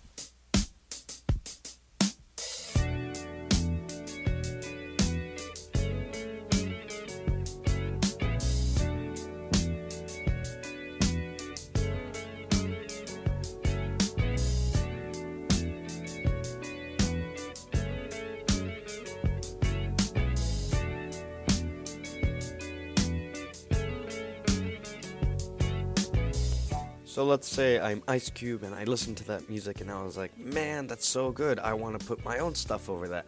Well, that's exactly the next step. You have your own stuff and you record it over the sample at hand. So he does this successfully with his song It Was a Good Day, which he released in 1992. Let's take a listen to the final result of that work.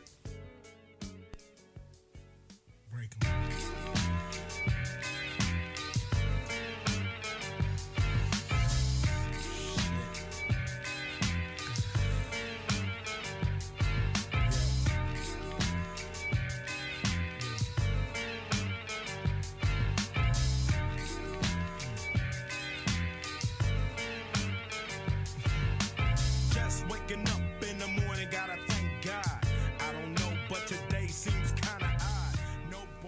And that's music sampling in a nutshell.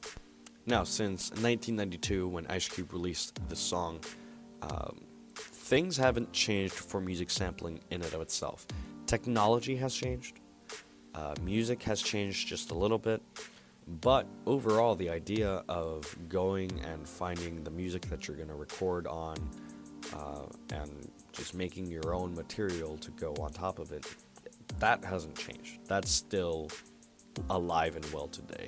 And we'll listen to a bit of two different songs. Here's the first one's going to be Pitbull, whose Calle Ocho samples a song by the rock group Chicago, and then Beautiful Girls by Sean Kingston, who uses a pretty famous bass line in his song. So let's give a quick listen to those two songs. It's Mr. 305 checking in for the remix. You know they had that 75 Street Brazil. Well, this year's gonna be called Calle Ocho. que hola gata, que hola omega. And this how we gonna do it. Dale! One, two, three, four. Uno, dos, tres. I know. You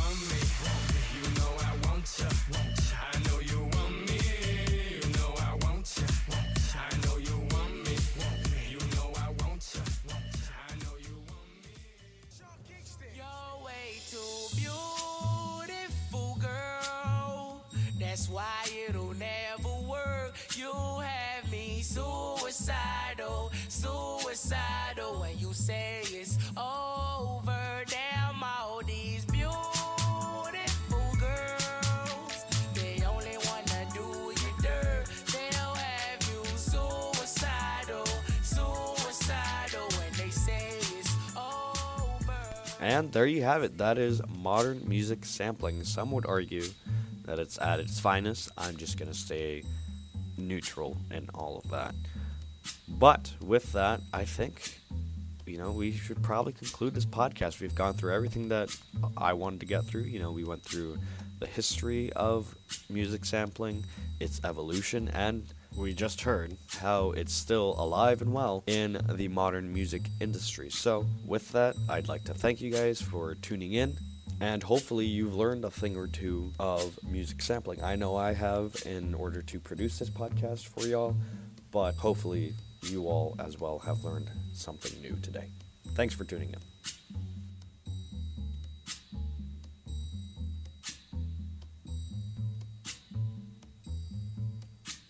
When the night has come. Hello, it's me. I haven't heard from you in a while. I hope it's because you're listening and enjoying our amazing, outstanding, terrific, wonderful, inspiring, delightful, funny, breathtaking, amazing, astonishing, highly amazing production. If not, you should listen to our radio show, What's Up, again. In the meantime, we'll be working on the next one here in Lumpen Radio. So stay tuned to our next amazing, outstanding, terrific, wonderful, inspiring, delightful, funny, breathtaking, astonishing, highly amazing broadcast. I hope that you are informed about the awesome parts of life and that you will have a splendid day. Don't forget to listen to us on SoundCloud at Yollocalli, on social media like Facebook, Instagram, Twitter, or Tumblr at Yollocalli, or visit at yollocalliartsreach.org for more. We are the robots. We are the robots.